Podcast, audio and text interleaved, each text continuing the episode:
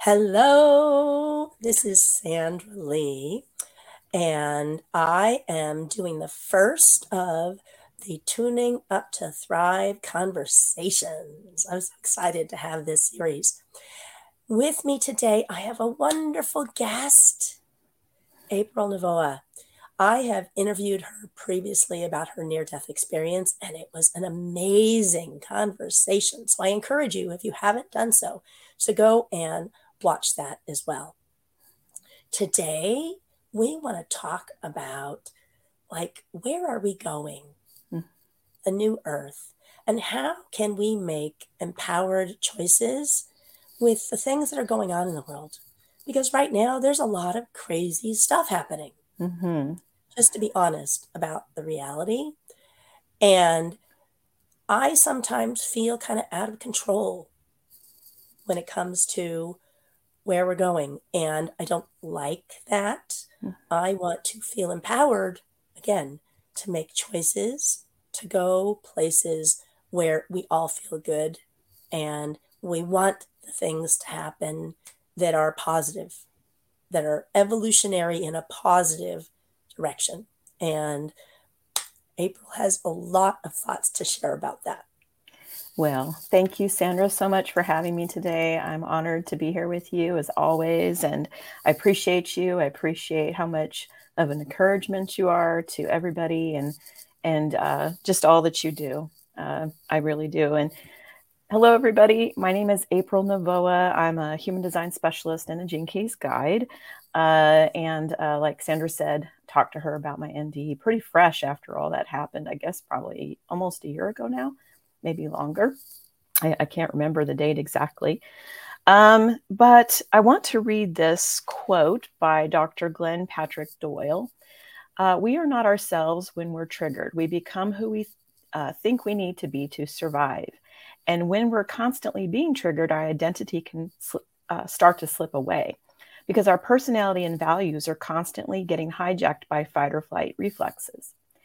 And I open with that because I think in order to go forward and to become empowered in bringing this new earth online, and we're all co-creators of that, we need to acknowledge and feel validated and feel what we've experienced, and not to stay there, but I think we have a tendency sometimes to skip over things, and not process them, and they don't go anywhere when we do that. So we need to work with them. We need to accept what has happened. We need to allow those things to come up for us, and we need to embrace those wounded parts of ourselves. So, we aren't ourselves when we're triggered. And I think most people could say that they have felt kind of triggered in the last 3 years, right? We have endured sustained collective stress and in many cases trauma for the last 3 years via our media, our government, and in some cases from one another, because triggered people trigger people, stress people, traumatized people traumatize other people. So this has gone on, and our world is in need of healing right now. And in order to do that, we have to go in. The only way out is through. So in my opinion, on a side note, I believe that much of this is due to the global transits that are happening. The fact that we're passing in from one epoch to a new world, to a new earth. And as Richard Rudd would say, the great change is about to occur. And it's a really positive thing. What's positive about it? I believe we're moving into a time of interconnectedness like we have never seen before, where we take others as ourselves. We truly love one another. I think that we are moving into a time of personal sovereignty and individuation. So much of it, in my opinion, has a great deal to do with the upcoming shift into a new epoch. any birth requires labor. And whether or not you've ever experienced that, you have given birth to things in your life, whether that's, you know, your business or relationships or creative pursuits. So you know that it's part and parcel to the process to have times of, difficulty. And I think that's what we've been through. So what is coming up, in my opinion, based on what I've been kind of intuiting and also, picking up from other very respected people, is this interconnectedness, a personal sovereignty, respect for one another, love and respect for one another, and individuation. But we still have a little ways to go before we get there. So I want to talk about empowerment, because in order to become empowered, which is the goal, we need to access where we are, take inventory. When I worked in the medical field, we called this triage. So we would choose who was seen first. If there was, a major emergency and there was a lot of injured or ill, we would triage, meaning what needs attention first. So when you take inventory of your own life, you have to spend some time kind of taking stock and finding out what parts of you need the most attention first, stop the bleeding. And then we can go a little bit deeper. So, this is so that we can heal, recover, and then not just heal and recover, but navigate what's ahead for us. So to bypass this important work at this time has the potential to add to whatever injuries we might have sustained, and we don't want that. So we need to do this healing work. So if you find that difficulties that you've suffered some difficulties, like most of us have in the last 3 years, and they've impacted you in a negative way, you are in need of healing, restoration, and a strategy to navigate the coming waves. Jon Kabat-Zinn said, and I quote, "You cannot stop the waves, but you can learn to surf." So let's learn to surf. Sandra, are you still there? Yeah, I'm here. Okay, good. Yeah, so learning to surf, because, nature is nature. We don't need to fight her, but we do need to work with her. So how can we surf these upcoming changes? I've kind of broken it down into two categories, but some of them are a little interchangeable, one being spiritual and mental. I kind of combine those. And then the physical. It's really important to say that there's not a one-size-fits-all. That one mode of healing might be really powerful for one person, but it just doesn't work for the other person. So what I would really encourage people to do as they heal, they become restored, and they navigate what's ahead, is to find your sweet spot. Don't limit yourself. Like, for example, meditation. That's a very good example. I tell people, oh, you should meditate. It's wonderful. It's very healing. But for some people, that's really hard. So they might need to look at another modality, or they might need to take off the expectations around that. When I first started meditating, I could only meditate for about 5 minutes. And it was just so difficult. But what I learned from a teacher was to think of my hand and feel every finger. And eventually I did that with my entire body. And that kind of helped my brain to, slow down the chatter so that I could learn to be quiet. And so find what works for you. There's not a one size fits all. And then don't make it something that has to be perfect, because some days it's just not going to be perfect, right? Some days go ahead. I'm somebody who definitely does the have to be perfect thing, mm-hmm. and it doesn't work. No, it's almost counterintuitive, isn't it? Yeah, and it keeps me stuck and feeling unhappy and like it's never good enough. Yeah, and we're both human design people. Yes, and the whole perfectionism and being in control thing is the strongest energy in my human design chart. Wow. So recognizing that I came here to have these experiences and learn these lessons helps me. Yes. Helps me to understand, oh, this isn't just me doing my thing. There's actually a point to it. Exactly. Exactly. And even the mistakes have information. You know, even what we think are mistakes have information. They're not actually mistakes. They're data. It's how we learn. Oh, I tried, you know, that guided meditation and, you know, that definitely didn't work.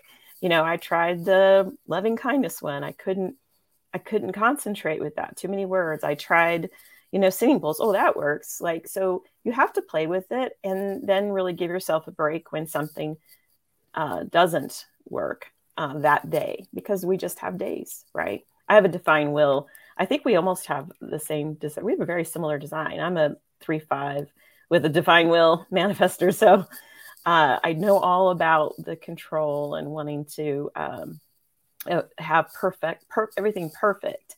And then the frustration that you feel when it doesn't happen, and then just kind of wanting to toss it. But, you know, that's information, like, okay, maybe there's a different way to do this, or maybe it's not for me and I need to try something else. So not one size doesn't fit all. Some days are not going to be what you'd like them to be. Sometimes it's 2 steps forward, 2 steps back, 1 step back, 3 steps back. That's okay. You know, we get up the next day and we do it again. So under the spiritual mental category, first, self-love. Do you love yourself? You know, and what does that mean? Does that mean that you say no to certain commitments? Does that mean that you get more rest, that you put that thing down and go to sleep? Does that mean that you nourish yourself with really good food? Does that mean that you hang out in nature or sit and pet your dog? You know, what does that mean to you? What makes you feel loved? That's very, very important. Inner child work. What kind of parent are you to yourself? You know, like if a 4-year-old, you know, spilled his milk, you know, would you be angry at him? Can you regard yourself as that child that, oh, I made a mistake, but I still love you and it's okay. And, you know, we'll clean it up and we'll go forward, and you're not a bad kid because this happened. So, you know, really doing the inner child work of reparenting ourselves, because a lot of us didn't grow up in situations where we felt, you know, nurtured and loved, not because our parents didn't love us. Maybe they just didn't have the skills to know how to do it because they couldn't do it for themselves, right? So that's the inner child work. And then we internalize those ways of being, those belief systems, those shoulds. Yes. And that's where it has the biggest impact. That's right. Because I continue to repeat that old pattern. Yeah, we shouldn't be shooting on ourselves and we shouldn't shoot on other people because we're all just doing the best we can. And sometimes our best isn't the same as our best was yesterday or tomorrow.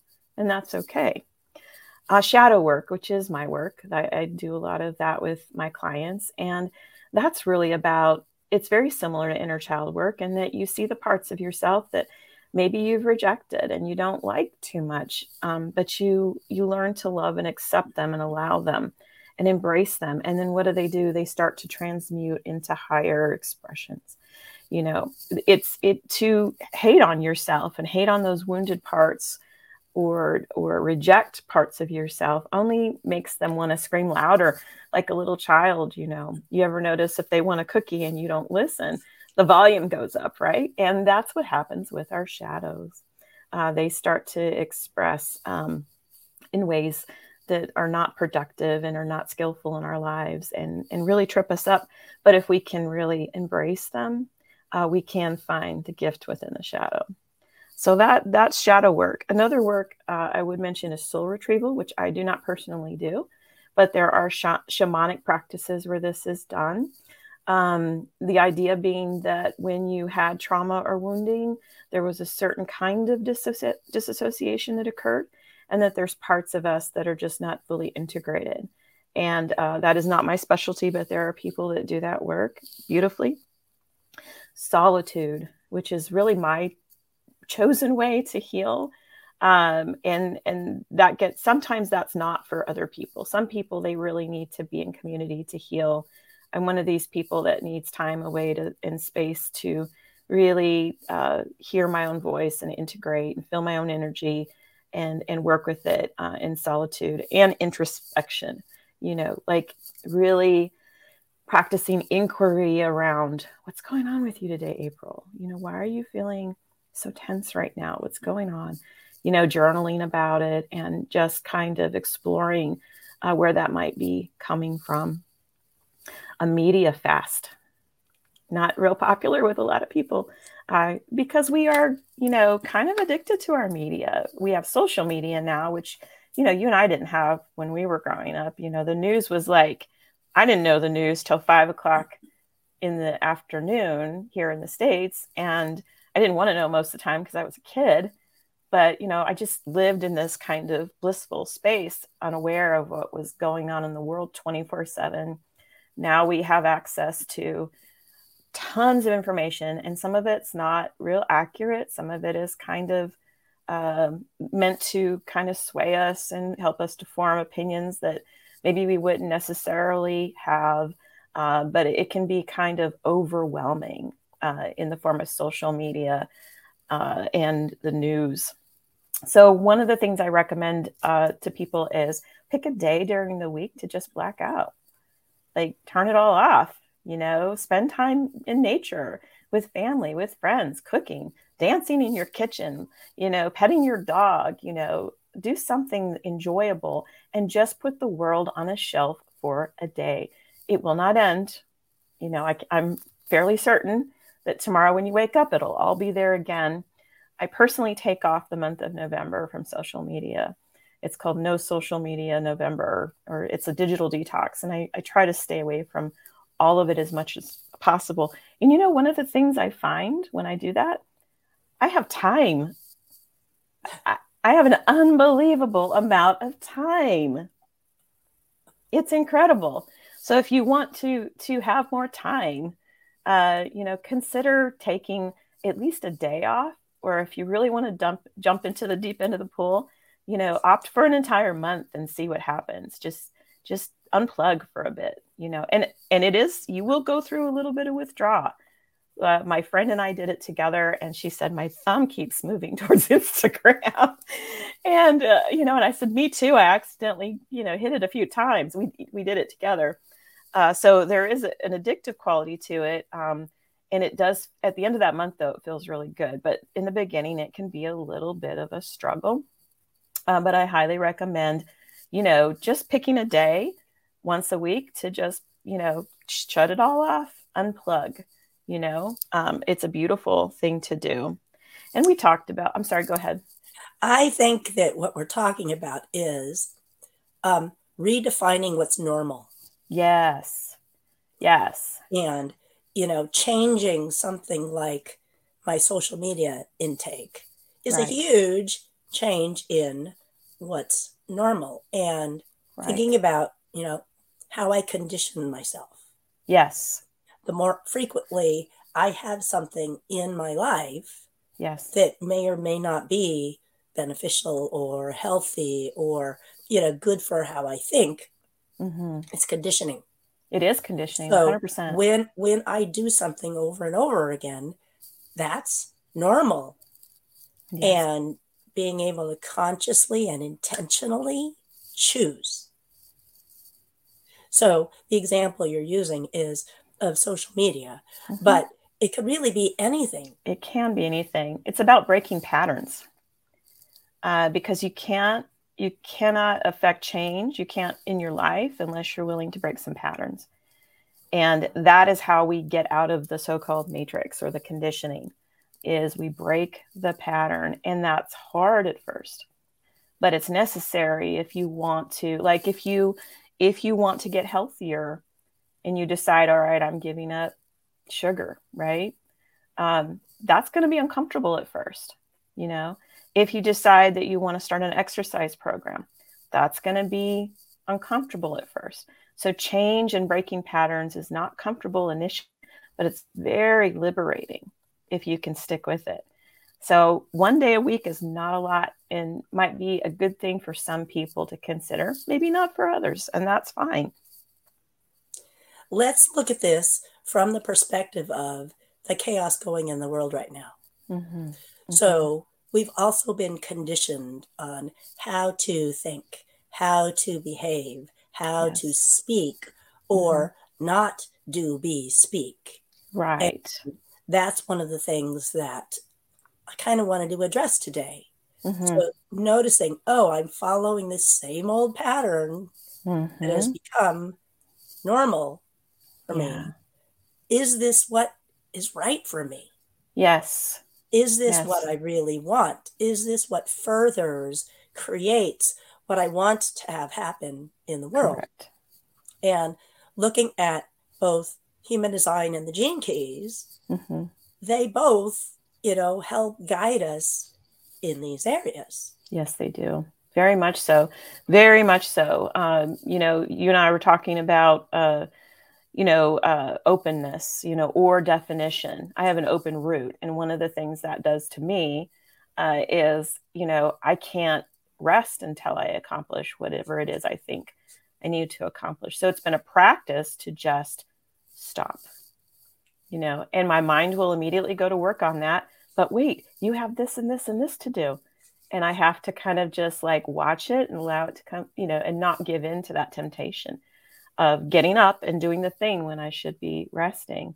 So wherever we have openness in our Human Design chart, we will have challenges with conditioning. And a lot of those patterns are formed from that conditioning. And that is absolute. And, you know, and then going to Gene Keys, you know, there's, we can get in the shadow and, you know, the fear part of that, you know, oh no, if I don't get that done right now, you know, so there's that, right? You know, but the higher expression is let's break the pattern. Let's pivot. Let's make another choice here that is skillful and more healthy. May not be comfortable, but you know, it is how we decondition. It is how we become more in alignment with who we are. And so, you know, as we navigate what has happened and we try to heal, breaking patterns can be a very good practice in areas in our life that have kept us stagnant and stuck. And as we navigate the future, same thing. You know, a lot of these practices can be used to help you heal and to restore, be restored, but they can also be used in navigating what's ahead. And so mindfulness, meditation, those are the others we kind of discussed already. Connecting with your spirit guides. You have, you know, forces on your side, you know, you can tap into that as well. You have this small, still voice within you that can give you guidance, you know, grounding. You know, I do this in the morning. I take my dog out to use the bathroom and he's very slow. But one of the opportunities that it gives me is to stick my feet on the mossy ground. We have an area of our yard that is covered with moss and it feels like carpet. And I put my feet on that moss and I just stand there and I take in the earth's energy. And that's become a morning practice. So what irritated me before, his slowness, is now a wonderful thing because I stand out there on the moss and just feel the energy of the earth. Spending time in nature, you know, going up and touching a tree, creative pursuits. You know, if you're a writer or a painter or you like to cook or whatever, act, you know, I don't know, like whatever that is, dancing, whatever it is you do, you know, when you're doing that, you can exit the you know, the busy brain and it can help you heal. And of course, biofield tuning, you know, I practice that with, you know, I have a set and I will practice it with myself and clients at times. And that is very powerful. That can really change how we feel. It can heal our DNA. And you're more of an expert in that than I am, Sandra, but there's a lot of healing found in sound.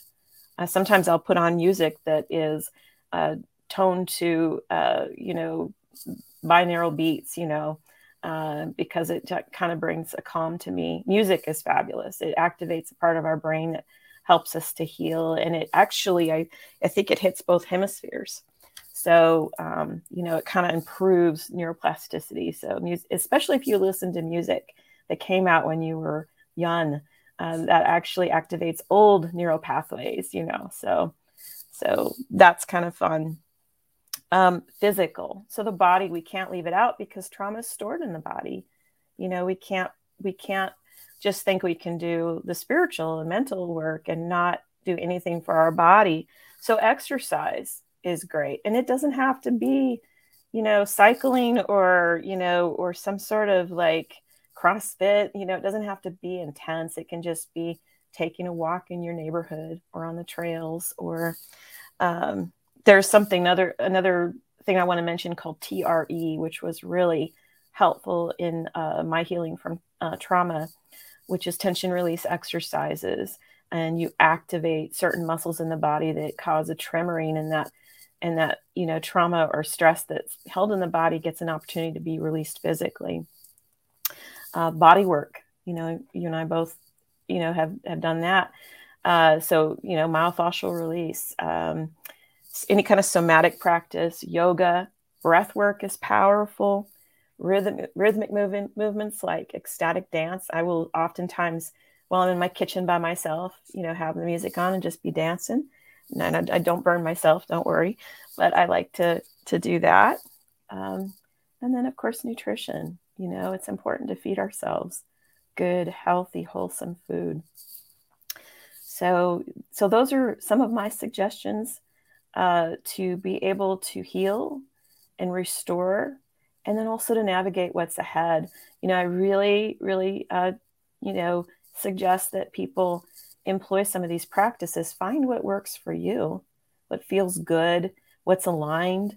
Don't try to do it exactly how someone else does it. You have your own way, and that's okay. And, you know, put it into practice so you can break those patterns. Because I think, you know, back to that quote, we are not ourselves when we are triggered. We become who we think we need to be to survive. So we need to get back to ourselves. Return. What comes to my mind when we talk about this is, this enables me to reclaim power. Yes. Yes. Whatever it is that's going on, if it makes me feel afraid or hopeless, then I've lost power. That's right. And being able to maintain my center, maintain myself, because I've done the work, because it is work, of cultivating this place that you're talking about, gives me the ability to respond in a more resilient way, where I still have power. That's right. And I have the ability to, in the moment when something that is undesirable is happening, I can actually be present and able to make decisions and choices that help me be able to deal with the situation in a way that, you know, that works. Because that's right. The reality of life is that things are going to happen that I don't want to have happen. That's right. That's reality.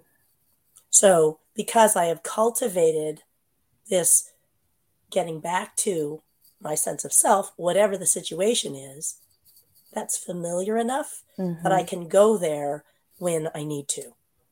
Yes. You know, interestingly, Dr. David Berceli's work on TRE, the way he discovered it is he served in a caretaking role in war-torn countries.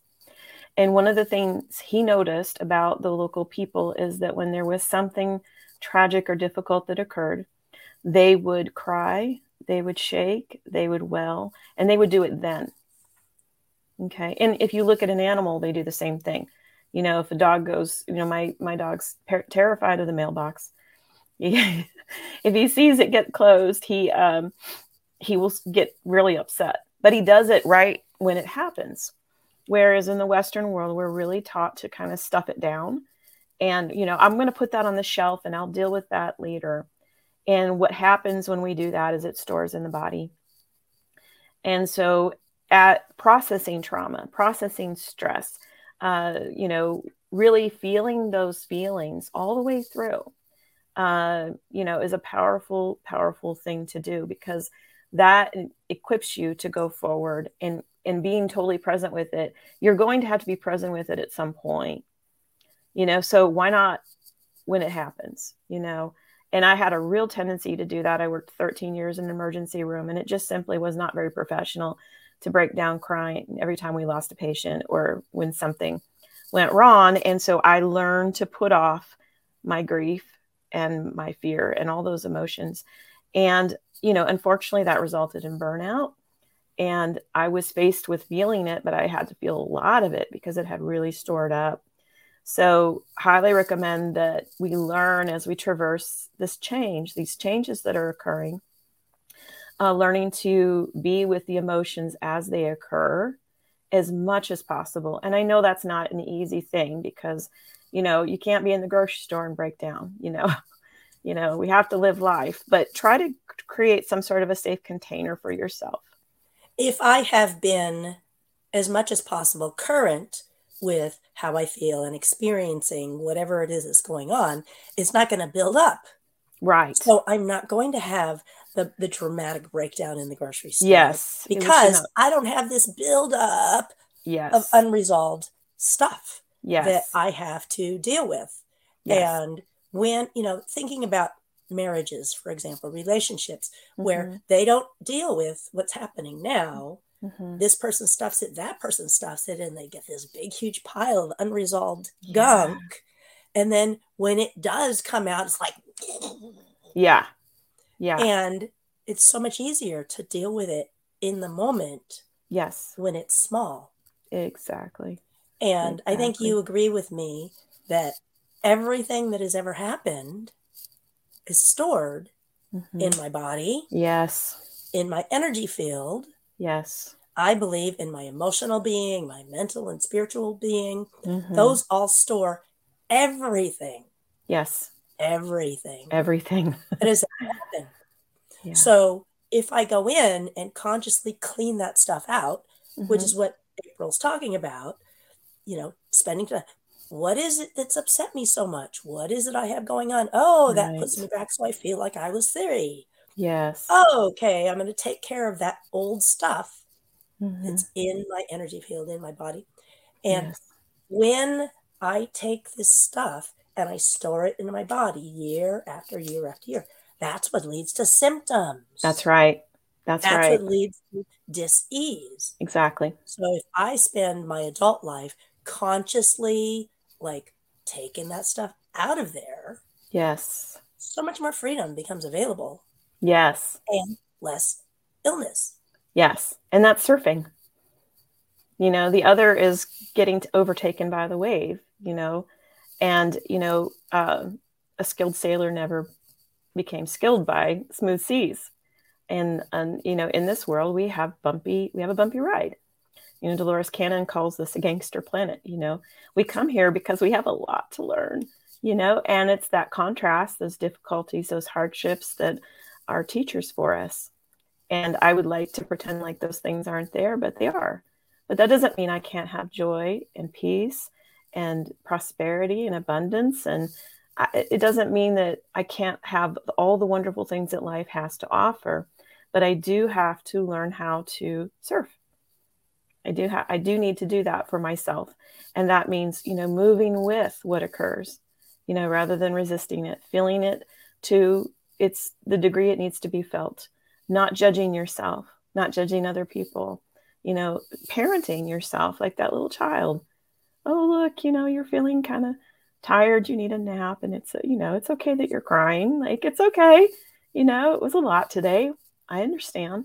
You know, we can do that. We can do that for small children, but we somehow forget to do it for ourselves. And we need to do it for ourselves, and we need to do it for one another. You and I pay attention to these things on a daily basis, on a minute-to-minute basis. Yes. As a massage therapist and now Biofield Tuning and Human Design practitioner for a while, I find that still there are adults, when I ask them how they feel mm-hmm. or I ask them what they want, mm-hmm. they don't know. Yeah. Yeah. So there are still people who don't pay any attention to this stuff at all. Right. Wherever you are, whoever's listening, watching this, you start where you are. Mm-hmm. And I tell people when I'm working with them, I ask them how they feel and they don't know. Yeah. And I say, by me asking you and you paying attention, you start developing it. Right. By asking yourself the question and expecting yourself to come up with an answer, mm-hmm. not that it's necessarily the right answer, but come up with an answer, you start to know how you feel. Yes. And I think about, why is it that we get to this point where we don't know how mm-hmm. we feel? Mm-hmm. And I believe that it starts when we're young children, mm-hmm. not allowed to don't feel or express how we feel. Yes. And do you remember hearing when you were a kid, don't cry or I'll give you something to cry about?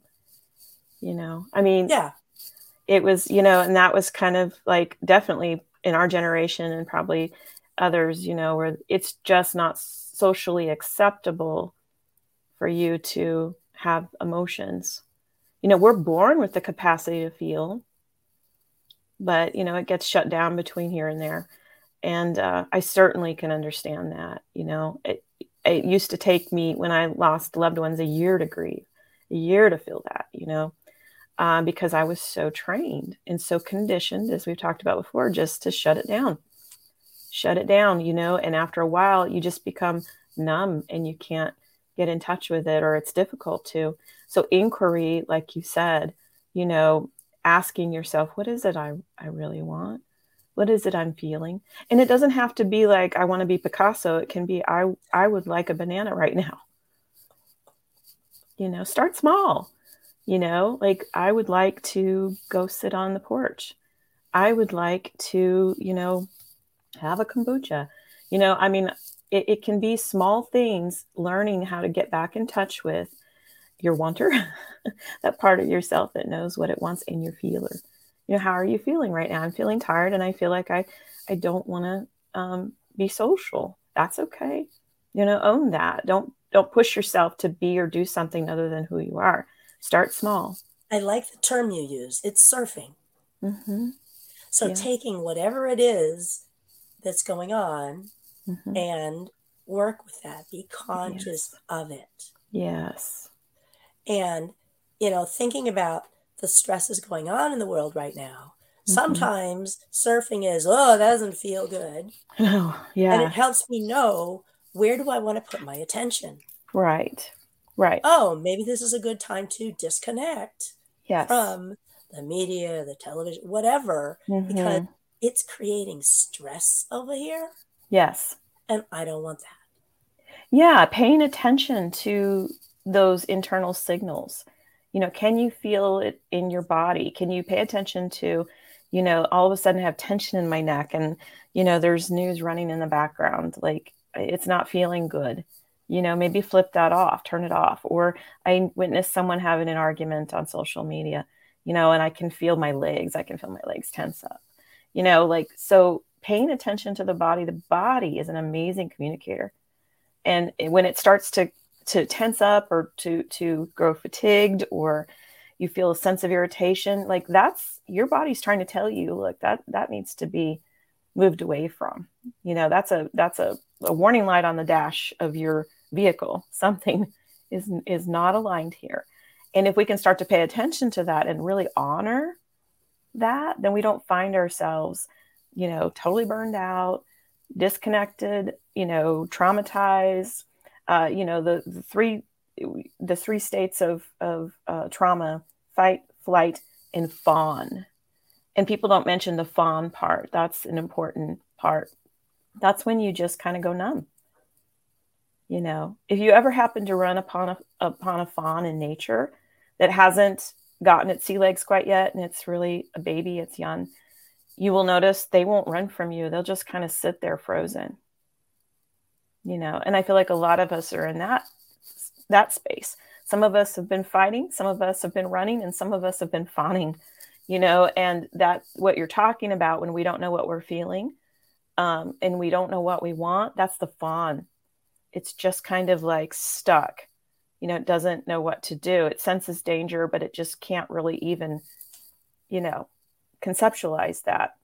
So we have to get back in touch with our bodies. And a lot of these suggestions we've been talking about can help you to do that. It has to be unique to you. It has to be a good fit for you. But you can feel this in your body. You can feel it. So learn to just observe that, because the body will speak to you. Yeah. This has been wonderful. It has. I love this. This has been so on my heart for a while, and I'm really grateful for the opportunity to be able to share this. And I hope it's helpful to whoever comes across it. And thanks for tuning in, everybody. Yeah. So, you know, just what comes to mind to say is be conscious and choose where I want to be. Yes. Again, moment to moment, it's surfing the wave. Yes. And that enables me to be most able to respond to whatever the situation is. Mm-hmm. And it's empowering to me. Absolutely. To have that control over my thought processes and my emotional state. Yes. Lovely. Yes. Yes. I love it. Exactly. Well, thank you everybody for watching. It's been wonderful spending this time with April, and we may do it again. Yay. Sounds good. Thank you so much, Sandra, for having me on. Thank you.